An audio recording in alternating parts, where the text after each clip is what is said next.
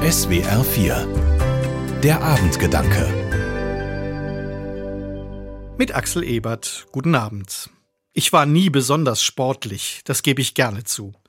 Beim Geräteturnen in der Schule ist es mir einmal passiert, dass ich über einen Kasten springen sollte und ihn dabei einfach umgerissen habe. Als ich eine Weile in einem Fußballverein gespielt habe, habe ich mehr Zeit auf der Bank verbracht als auf dem Spielfeld. Sportlich waren die anderen. Schlimm war das für mich in der Schule aber nur im Sportunterricht, wenn zwei Schüler als Mannschaftsführer ausgesucht wurden, die dann immer abwechselnd andere Schüler zu sich in ihr Team gerufen haben. Natürlich riefen die beiden immer zuerst die sportlichsten Klassenkameraden in ihre Mannschaft. Und erst ganz am Ende kam auch ich irgendwann an die Reihe. Dann rief einer der beiden Mannschaftsführer auch meinen Namen und holte mich zu sich in sein Team. Es blieb ihm ja nichts anderes übrig. In der Bibel lese ich von Gott, dass er das Volk Israel auch bei seinem Namen gerufen hat. Beim Propheten Jesaja steht der Satz: Fürchte dich nicht, ich habe dich erlöst, ich habe dich bei deinem Namen gerufen, du bist mein. Das sagt Gott zum Volk Israel.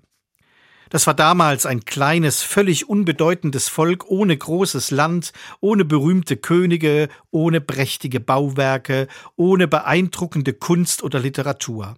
Ein kleines Wüstenvolk am Rande der Welt. Genau dieses Volk ruft Gott beim Namen. Aber nicht, weil kein besseres, größeres oder mächtigeres Volk dagewesen wäre, sondern weil er dieses Volk geliebt hat. Israel war sein Volk so ist Gott. Die Bibel erzählt immer wieder davon, dass Gott Menschen liebt und ihnen nahe sein will, auch wenn sie nicht besonders klug, sportlich, geschickt, hübsch oder begabt sind. Ich finde, das macht Mut. So kann ich daran glauben, dass Gott auch mich bei meinem Namen ruft. Auch ich bin ihm unendlich wertvoll, egal was ich bin und kann. Er liebt mich, will mir nahe sein, will mich durch mein Leben begleiten.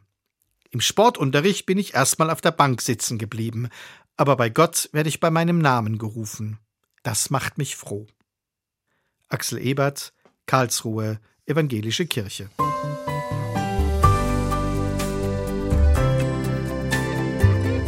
Die Abendgedanken können Sie auch jederzeit nachlesen und nachhören. Im Internet unter swr4.de.